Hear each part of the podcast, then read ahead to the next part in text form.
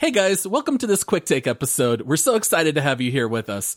In the past, these quick take episodes actually were only available to those who financially supported the show through Apple subscriptions and Patreon. But due to popular demand, we have decided to shake up the perks for our supporters and we'll be releasing these quick takes on Saturdays to everyone, giving you all some extra free content that was previously unavailable to the public.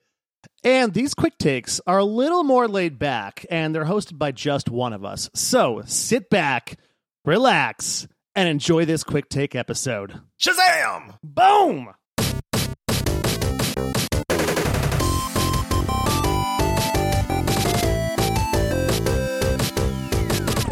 Hello, everybody. Welcome to another quick take episode here with Paul. You might notice that my voice sounds a little bit different. I have actually been quite sick here over Christmas break, and I did not want that to stop me from recording this episode, though, because I just finished another playthrough of Grand Theft Auto 4, and I know that I've talked about it a couple times on the show, but wanted to spend a couple more minutes now that the game is fully fresh in my mind. And I did want to say thank you to all of you out there who help support the show.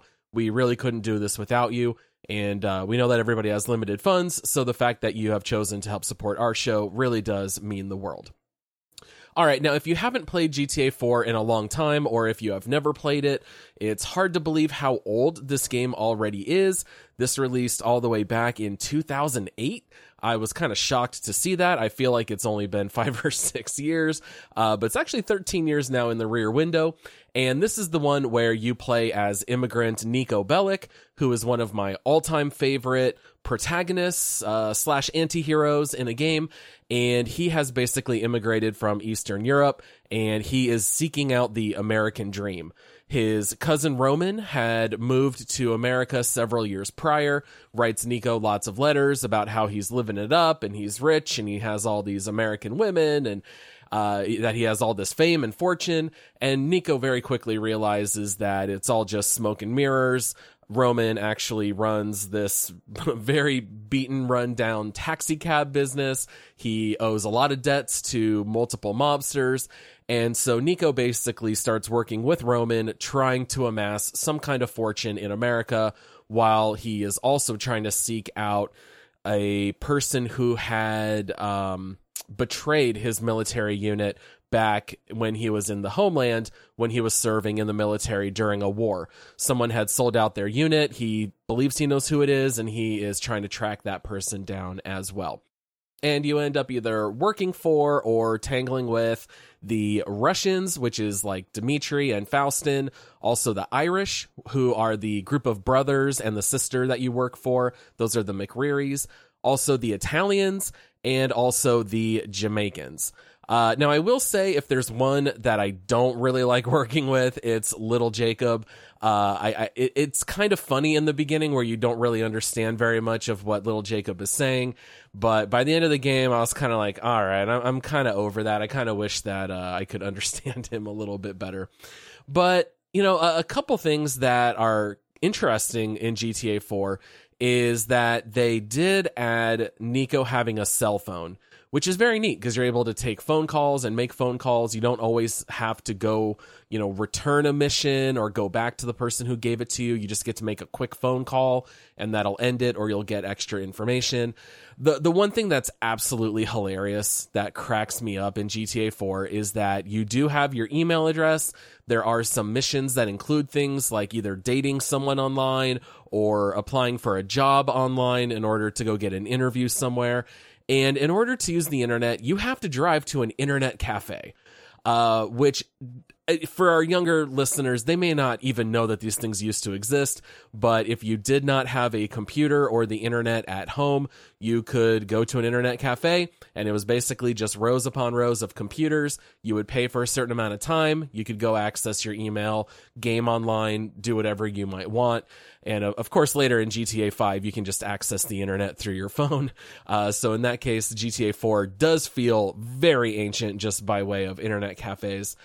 Um, but one thing that's really neat that I did not really remember because it had been so long since I played it is that you actually do have quite a few choices to make over the course of the game. And in the beginning, I didn't think that it would really matter. But I did realize later in the game that some of the choices you make do impact future missions. So you do have certain opportunities to either kill somebody at the end of a mission or to let them live. And so, like, one example is where I'm working for a guy named Dwayne, and his girlfriend's been cheating on him. And I go and I kind of investigate what's going on. And I chose to, you know, spare his girlfriend and to let her live. You know, whenever I play games, I try to make the most moral choices possible, even as I'm playing as a criminal.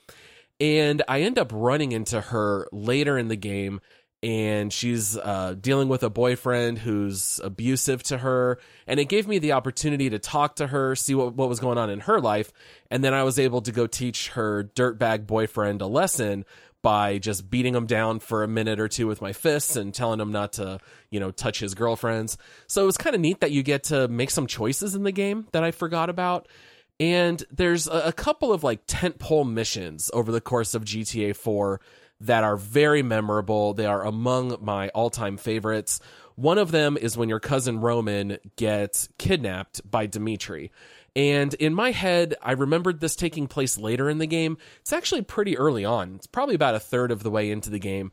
But Dimitri basically backstabs you. You had previously been doing missions for him. He kidnaps uh, Roman and tries to lure you to then kill you and Roman in a trap. And that's a really neat mission because you get to see Niko and just how much he loves his cousin and how desperate he is to save him, especially since Niko knows that he got Roman into this mess. And so you're running through, uh, taking these stairs and you're fighting these Russian mobsters. And he's just screaming out, you know, Roman, I'm on my way. Roman, I'm coming. And uh, that's just a very memorable mission. A lot of gunfighting. Very cool scene. And then also later in the game, you get to do Three Leaf Clover, which is my all time favorite mission when you're working for the Irish Brothers and all of you decide to rob a bank. And I've talked about that plenty on the podcast, so I won't talk any more about that. But the end of the game does give you another major decision that I did not remember. Basically, at the very end of the game, uh, Dimitri, who, you know, kidnapped your cousin and he tried to kill you, and you're trying to seek him out basically you are given an opportunity to complete a deal with Dimitri while you're working for the Italians. And so basically they say if you go through with this deal, you're going to work for D- Dimitri again, you're going to make him richer, but you're also going to get rich in the process. And that's what Roman is really pushing you to do. He tells you, you know, Niko, we can get the greatest apartment. Uh, I'm getting married to my girl Mallory, and we're going to be able to have a better honeymoon. Please go do this deal. Who cares if Dimitri backstabbed us? We're going to get rich. Or the other option is to go get your revenge by trying to kill Dimitri. And so in, in my playthrough, I sought out revenge. Uh, it was really the only answer. You know, over the course of the game, any deal you try to make with Dimitri, he's going to backstab you. It's not going to work out anyway. And so I decided to go get my revenge. Seemed like what Niko would do in my playthrough. And, um, you know, basically, regardless of which choice you make, you do end up having a person that is very close to Niko dying. So, ironically, if you follow Roman's advice and you do the deal with Dimitri, of course, Dimitri backstabs you. And then, as you go to Roman's wedding, Dimitri sends an assassin, and they do not successfully kill you, but they do kill Roman. And it's such a sad ending to GTA 4 if you go that route because you find out that Mallory uh, is actually pregnant. And so they were going to tell everyone at the reception, and now Roman's died. Mallory is going to have to raise her son. You know, Niko even says, Your son's never going to want for anything. I'll make sure he's cared for. And Mallory says, thank you, but he's not going to have a father. And, and so that's like a really dark ending. If you go seek out revenge, then you do end up killing Dimitri. But then, since you backstabbed the Italian mob, they do a drive by shooting at Roman's wedding. And uh, Roman does live in that case, but they do shoot and kill the person that you brought as a date to the wedding, which is Kate. Now, in my playthrough, I kind of just ignored Kate. You have the option to go out and to date her, and I just didn't really care. Um, in this game, I never cared about the socializing, whether it's the dating or going bowling with Roman or whatever it might be. So to me, that felt like the better ending. I didn't uh, care as much that Kate died. It was definitely a lot worse if Roman died, especially knowing that he has a child on the way. And so, you know, I, I went with that revenge route at the end of the game. And I gotta say, I was just so impressed by the storytelling of GTA 4. It is not like the previous GTAs that so heavily relied on either being a parody or paying an homage to previous movies or TV shows. You know, Vice City is basically just a mashup of Scarface and Miami Vice. And that's exactly what it is. GTA 4 is completely written from scratch. I felt like it had an awful lot of nuance that the other GTAs don't have. Um, you know, Niko has an aversion to drugs and he talks about it. He doesn't like working with drugs. He does not take drugs, but if that's what he's hired to do, then he'll do it for money. But there's several scenes where, you know, someone will take an illegal substance and every time Niko looks away and they never comment on it. It's just a choice that you notice after three or four times. You know, Niko just doesn't want to look at it. He doesn't like to uh, you know, stomach having to watch people's lives ripped apart by drugs. Or when people are really at their weakest state, he'll always turn and look away. Or if someone says something, you know, hateful or racist or bigoted, uh, Niko always says, you know, well, whatever you say. And it's like very dismissive, but he doesn't want to be disrespectful to them. So it's really interesting how you really get to know Niko's uh, character and morality and, and I thought that that was really, really well done.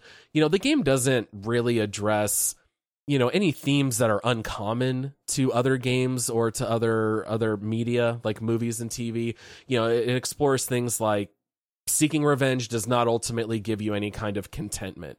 You know, Niko is able to get his uh you know he's able to track down the person who betrayed his unit. You have a choice whether or not to kill that person. Uh, ultimately, Niko just kind of learns that it's this endless cycle where he can just keep seeking revenge, but it's all hollow. It doesn't actually lead anywhere good. Uh, the game also teaches that if you live a life of crime, it does hurt those around you. You know, we see how his actions led to Roman being kidnapped. We see how his girlfriend or his cousin die in the end because of his choices. So I feel like the game, ironically, is very anti crime, despite the fact that GTA is always so controversial for the content. If you actually play GTA 4, you are left just seeing how broken Niko is.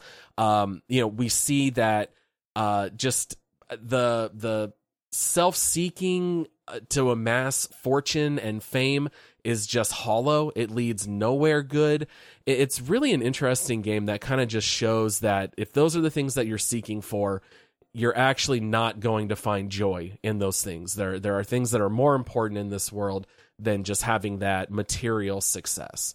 So, you know, GTA 4, it's very old. It's still a blast to play. I will say that I ran into a terrible bug that I ended up being able to work around, but at the end of the game, I had jumped off a motorcycle and grabbed a helicopter and the game says to tap spacebar repeatedly.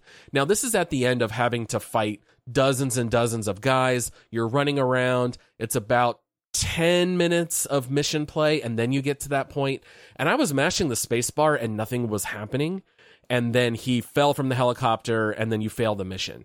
And so I did that three times and then finally I Googled it and sure enough, it's a known bug for Windows 10. You have to go through a whole rigmarole of setting your affinity through task manager and you have to turn off using all cores and you just select one processor and then sure enough it ended up working just fine so it does have a little bit of bugginess trying to play it here in 2021 but what a fantastic game. It's an absolute blast. I do think I'm going to jump back into GTA 5, uh, which is not does not have as much nuance as GTA 4.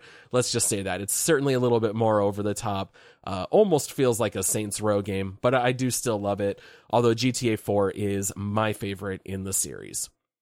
All right. Well, that's it for today. Hope you guys all had a great holiday season, and we'll be back with another episode here in just a couple days. We'll see you guys then. Happy gaming.